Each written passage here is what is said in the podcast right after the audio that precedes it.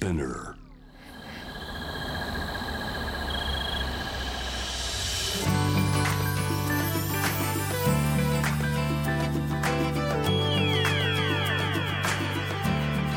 エネオス4 Hour Earth One by One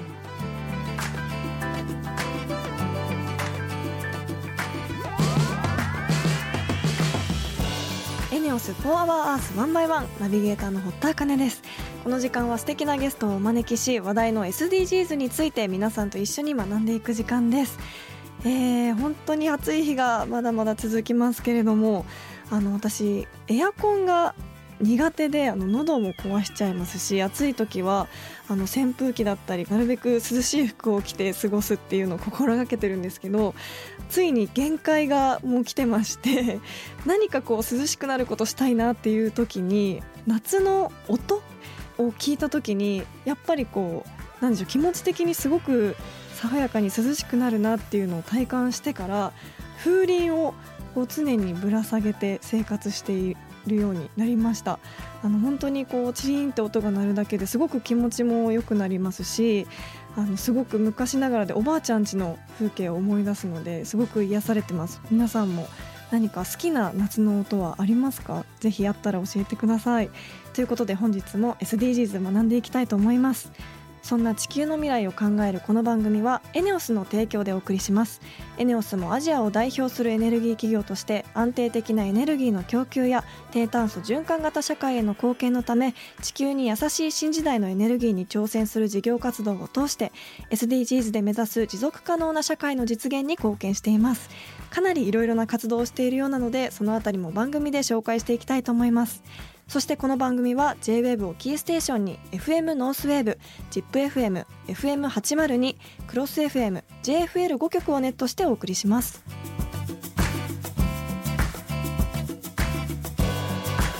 エネオス4 Hour Earth One by One. This program is brought to you by エネオス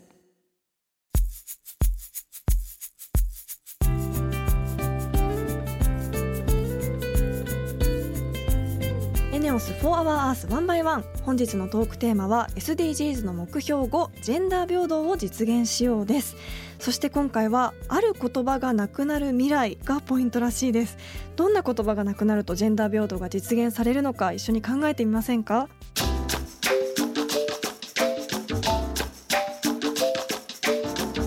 エネオス4 Hour Earth One by One.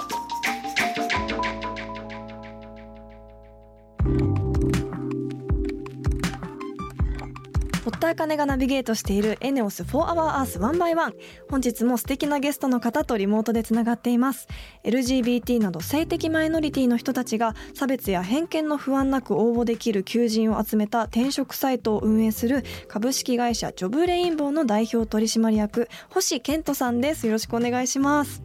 よろしくお願いします。LGBT という言葉も浸透してきましたがあの最近だと LGBTQ+ という表記もありますよね。奥が深い分野だと思いますがお話を伺う前にまずは星さんのプロフィールからご紹介します。東京大学大学院在学中に全ての LGBT が自分らしく働ける社会にするべく2016年1月に株式会社ジョブレインボーを創業。LGBT リクルーティングプラットフォームジョブレインボーを運営されています。その後アメリカ経済誌「フォーブス」が選ぶ世界を変える若者30人30アンダー30に選出され LGBT フレンドリーな社会を作るために日々活動されています。同世代の方が活躍されているお話を聞くと私も頑張ろうと思います。あの LGBT リクルーティングプラットフォームという言葉今回私初めて聞いたんですけれども一般的な求人サービスとはどう違うんですか？そうですね、例えばエントリーシートの名前の次に性別欄が来てしまった時にどういうふうに自分自身のこう心の性を表してあの書いていけばいいのかであったりとか、はい。まあ、スーツを着こなすっていうような観点でも、まあ、男性女性をスーツがはっきり分かれていることでやっぱ着たくないだとか、はい。まあ、会社の中でこうカミングアウトして働くにあたって気をつけることは何だろうっていうようなことをですね、まあ、解消していただけるようなここらの記事の発信から、まあ、そういった LGBT に取り組んでいるような企業さんのダイバーシティの情報発信、そしてまあそういったところをつなぎするためのですね、合同説明会であったりですとか、企業向けに逆にこう研修やコンサルティングなどを通して、まあ、LGBT フレンドリーな会社さんをこうあの増やしていく、まあ、そういうようなことをですね、あのやっておりまして、まあ、ひとまとめにして LGBT リクルーティングプラットフォームという形で事業を展開させていただいてます。なるほど。あの星さんはそもそもなぜジョブレインボーを起業されたんですか？はい、うん、あの私自身がまあ LGBT の字、ゲイの当事者でして、大体そのことに気づいたのが中学校の、まあ、思春期ぐらいの時です。うん、で、まあ、当時はめちゃめちゃいじめられていたので、はい、まあ、中学2年の後半から1年間半不登校で学校を過ごしてきたんですけれども、うん、まあ、その中で、まあ、自分と同じようにきっとこう悩んでいる人とか苦しんでいる人孤独な人っているんじゃないかなっていうふうに思うようになりましてあの大学に入った時にあの LGBT サークルの代表っていうのをやっていたんですね。はい、ただやっぱりその中で仲良くなった先輩たちっていうのが就職活動中に、まあ、例えば面接官の人にカミングアウトをしたら、まあ、あなたみたいな人いないので帰ってくださいって言われて、まあ、返されてしまったりだとか、はい、まあ、そういうところで就活に絶望してそのまま大学も辞めてしまうっていうのをこう目の当たりにした時に、うん、あ自分もこの課題をなんとかまあ当事者の一人としてやっぱ解決していきたいなっていうふうに思いましたし、うん、まあ、今、日本、これだけ少子高齢化で労働人口減ってる中、やっぱり多様な人材活躍できなかったら、この日本に未来がないよなっていうふうに思いまして、うん。はい、私自身は渡米してですね、1年間、あの LGBT やジェンダーについて学んだ後にあのそういったあの、まあ、海外で見たようなこうよりフレンドリーな光景っていうのをこう日本でも実現していくってことを目指して、うん、あの学生時代なんですけれどもあのこの株式会社ブレインボーっていうのを2016年1月にこう立ち上げさせていただいたようなあの経緯になります。はいやっぱり日本ってこう世界と比べると LGBT に対する考え遅れてるのかなって思うところがあるんですけどアメリカの LGBT に対する考え方って日本とはこう具体的にどう違うんですか？シアトルに、まあ、住んでたんですけれども1年間、はい、あのその時にすごく驚いたのは例えば日本とかでこう外を歩いてても、まあ、男女のカップルが手をつないでるとかっていうかあると思うんですね。うんはいでもあのアメリカだと、まあ、本当に男性同士とか女性同士のカップルが手をつないで歩いていたりとか、うん、まあ、本当にレジとかでトランスジェンダーのあの従業員の方が働いて、えー、いらっしゃったりとか、はい、本当にこうあのマイノリティが可視化されているし、うん、それをみんながこうすごく積極的にウェルカムであるっていう、まあ、意思表明をしたりとか、まあ、LGBT に関する、まあ、その多様性を象徴するカラーとしてレインボーフラッグっていうのがあるんですけど、はい、まあ、そういったレインボーの旗とかをこう家の中にこう貼ってたりとか、うん、まあ、庭とかに置いてたりするようなところも多くて、やっぱり日本ってこう LGBT に関して明確にこう暴力を振ってやろうとかいじめてやろうって思っている人って、まあ、今だともう本当に少ないかなと思いつつ、はい、やっぱりアメリカと比べると、まあ、可視化っていう部分で、うんなかなか LGBT に関する情報だったりとか当事者が本当にこの社会で暮らしてるんだよっていう実感が全然ないな。まあ、これがすごく日本が遅れてしまう理由かなっていうふうに思いますね。なるほど。確かにこう公に自分のこう考えとか思いをこう喋りづらいというかそうですね。喋れない風潮はあるのかなって、はい、それがすごい私も見ていて心苦しいというかなと思うんですけどあのジョブレインボーの利用者の方は今どのくらいの方が利用されてるんですか？そうですね、今はまあ主にまず企業側なんですけど例えばこう日本マイクロソフトさんであったりですとか、はい、そういった外資系企業様から、まあ、日系の大手企業様あのスタートアップでいうと、まあ、クラレ会計ソフトのフリーさんなど、まあ、LGBT フレンドリーな会社様大体約350社から400社程度がすでに掲載されているような状況になりまして、まあ、それに対して逆にあのユーザーさんからのこうアクセス数というところでいうと一月で60万人ほどのユーザーさんに来ていただいて、まあ、PV 数でいうと100万 PV を超えているというところになります。えー、その今おっしゃっていた LGBT にこう理解のある LGBT フレンドリーな会社はどうやって見つけるんですか？そうですね、うん。まだまだ日本社会で LGBT フレンドリーな会社ってすごく少ないので、はい。まあ我々明確に現在ダイバーシティスコアっていうことで、まあ、LGBT だけで20項目その他のこう多様性に関する項目それぞれ合わせて100項目であの基準設けてまして、まあ、そういったところをですねあの照らし合わせながら、まあ、取り組みをしている会社の情報っていうのを常に集めてですねその基準をこうある程度超えた企業様にあのお声掛けをさせていただいているんですけれども、まあ、例えばその中とかで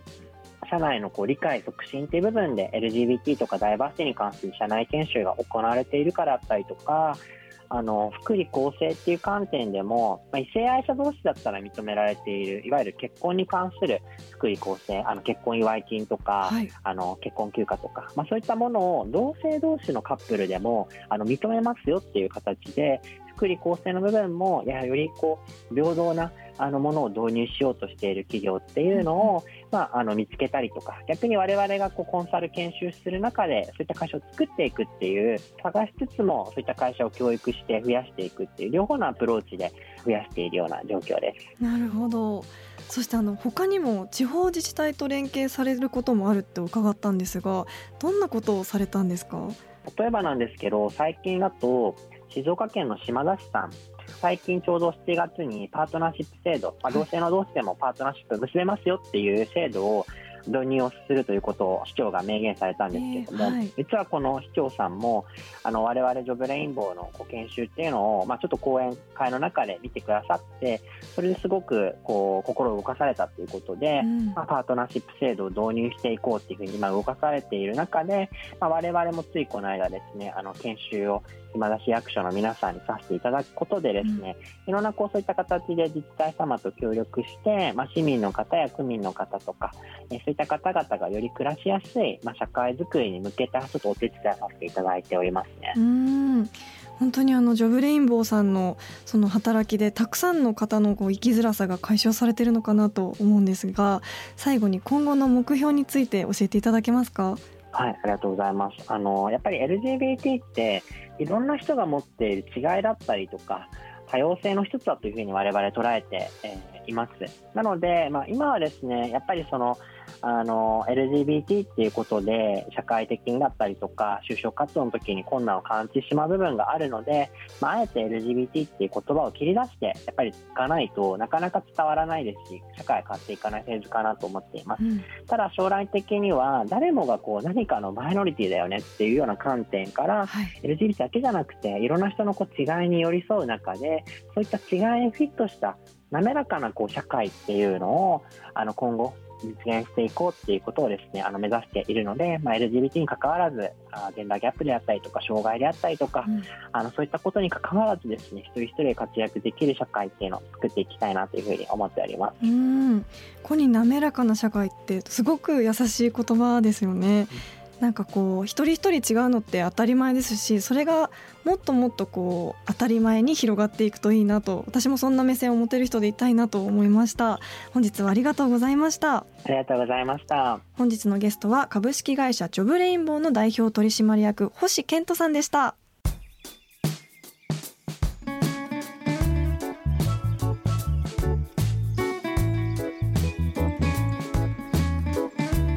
エネオス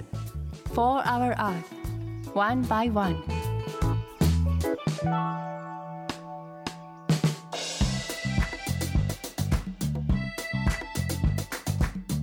田茜がナビゲートするエネオス4 Hour Earth 1 by 1それでは今週の堀田茜のエネオス SDGs 推進部よろしくお願いします。今週も素敵な部員の方とリモートでつながっています。エネオス株式会社の水素事業推進部の塩田さんです。よろしくお願いします。どうぞよろしくお願いいたします。塩田さんにはこの番組が始まったばかりの頃にご報告に来ていただいてあの水素エネルギーについていろいろと教えていただきました。今日もお話を伺いたいと思うんですが、まず簡単に自己紹介をお願いします。はい。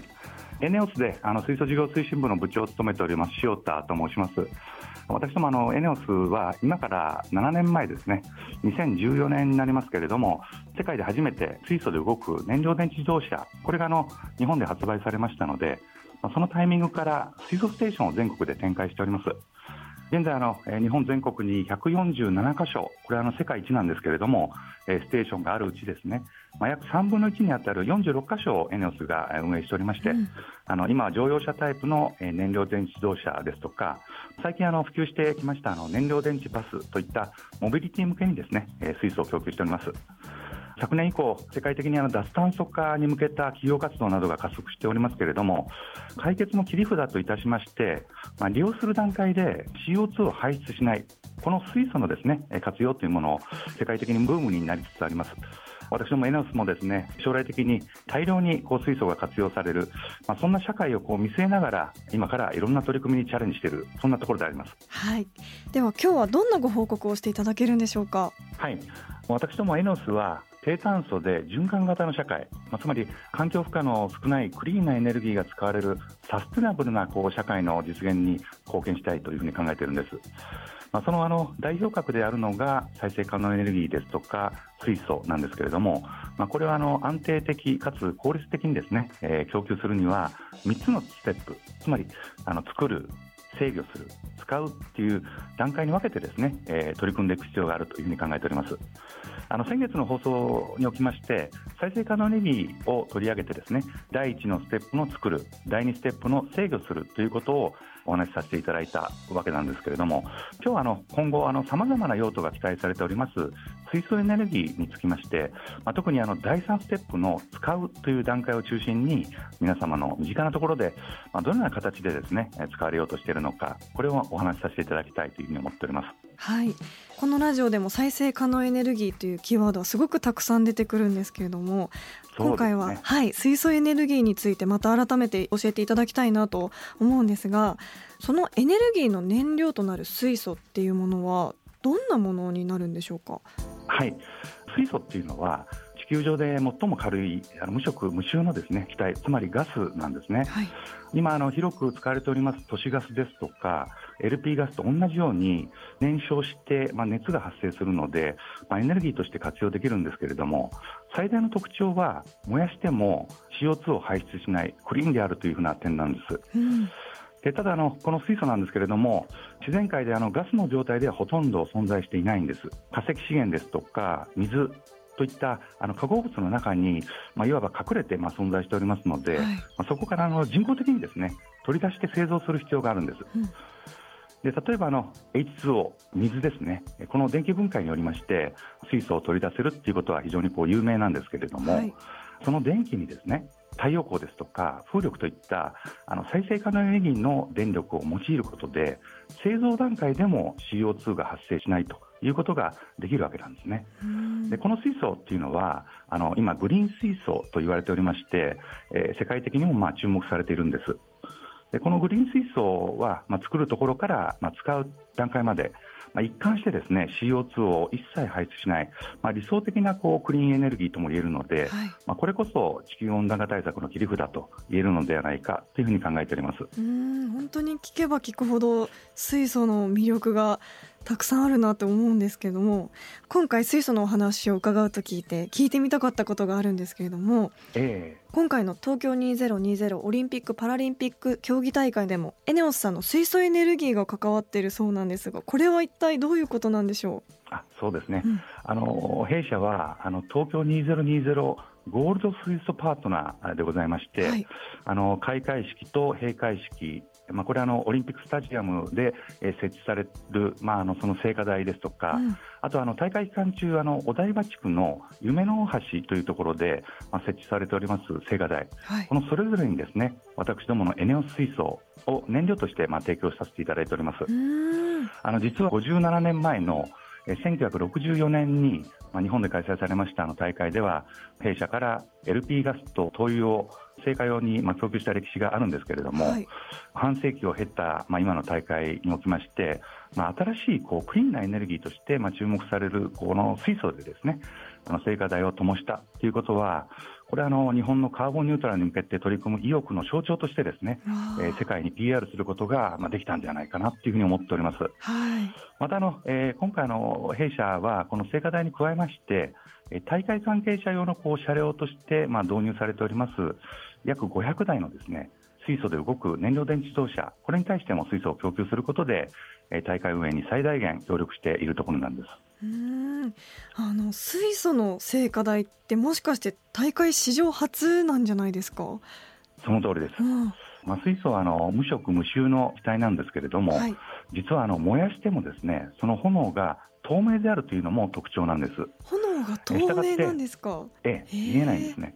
したがってあの、え今回の聖火台の炎にはあえてこう自然な風合いのですね、え色をつけまして見えるようにこう工夫されたと伺っております。まあ、いずれにしましても、まあ、水素で聖火台を灯すということは大会史上初のまあ試みだということです。ああ、すごいいろんな工夫が凝らされてたんですね。そして水素ステーションでも新たな試みをされるとお聞きしたんですが、一体どんなことをされるんですか？はい。まあ、東京2020オリンピック・パラリンピック競技大会、まあ、このあの終了後にですね、まあ、現在あの、東京の、えー、晴海で、まあ、運営しております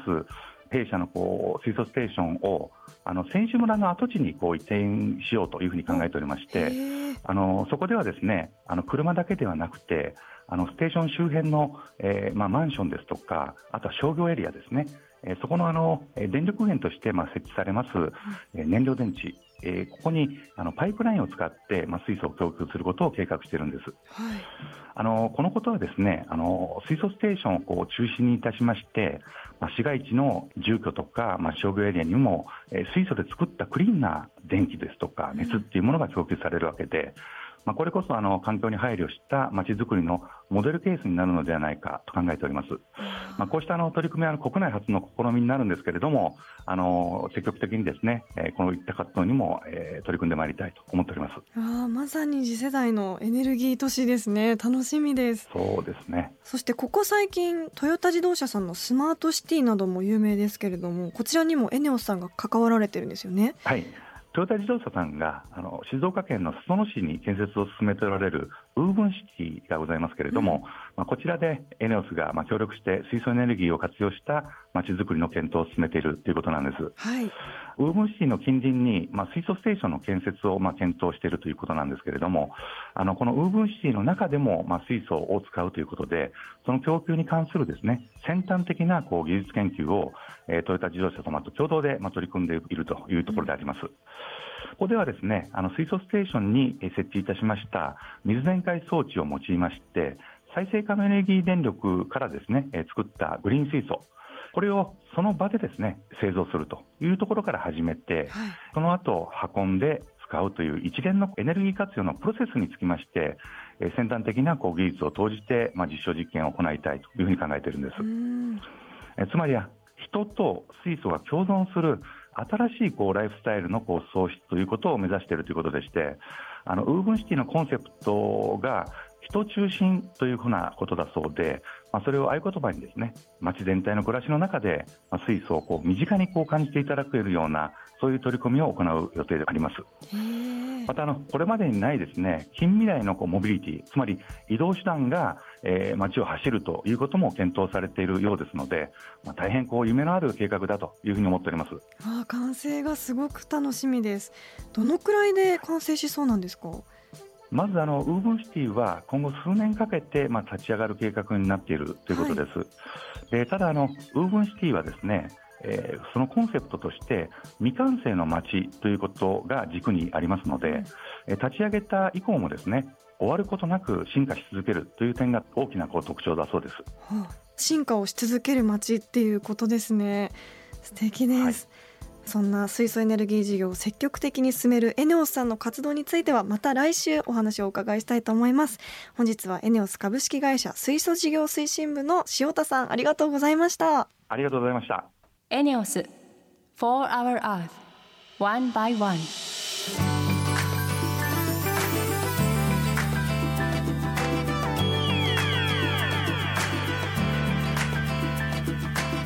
ネオス4 Hour Earth 1 by 1そろそろエンディングのお時間です。ここで私のお仕事の報告です。8月11日リリースの与那尾さんのニューアルバム「はるか今」に収録されている「愛している」という楽曲のミュージックビデオに出演しております。もともと与那尾さんはあのこんがらがるとかえっと、天神とかそういう曲が大好きでずっとファンだったんですけれども今回 MV に出させていただけるということですごく嬉しかったです。あの今までに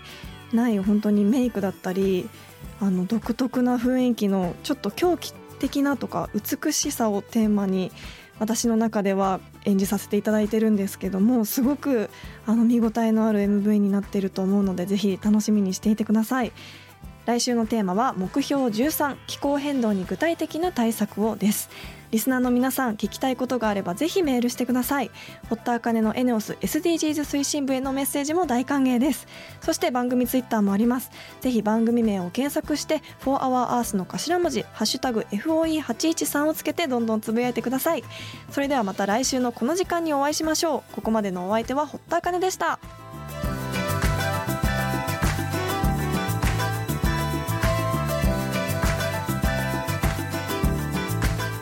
エネオス4 Hour Earth One by One This program was brought to you by エネオス